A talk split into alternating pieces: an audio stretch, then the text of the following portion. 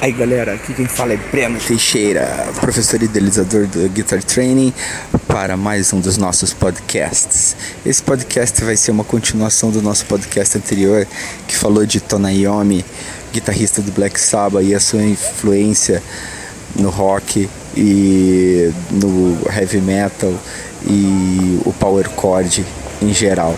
Antes do, do, do Black Sabbath, uh, e do Tony Iommi com essa formação clássica de dedo 1 e 3, fazendo aquele clássico power chord de rock, a gente não tinha uma banda que baseasse seu som nisso. Uh, o ACDC, como eu cito bastante para meus alunos, eu acho que fez a prévia do power chord, sabe? Porque eles começaram a suprimir as terças dos acordes. Para quem não sabe o que, que é isso, um acorde normal, um acorde maior, é, ele é formado por tônica, terça e quinta.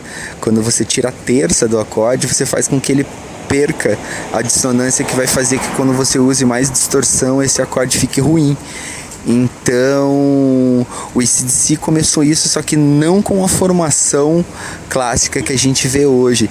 Então, eu digo assim que o Tony Iommi inventou o power chord e quem apareceu primeiro na minha opinião, com a ideia, assim, pelo menos uh, mais formada e, e, fazendo não só uma música, mas uma sonoridade de banda em cima disso tudo, foi também o Angus Young, guitarrista, e o Malcolm Young, guitarristas do, do ACDC.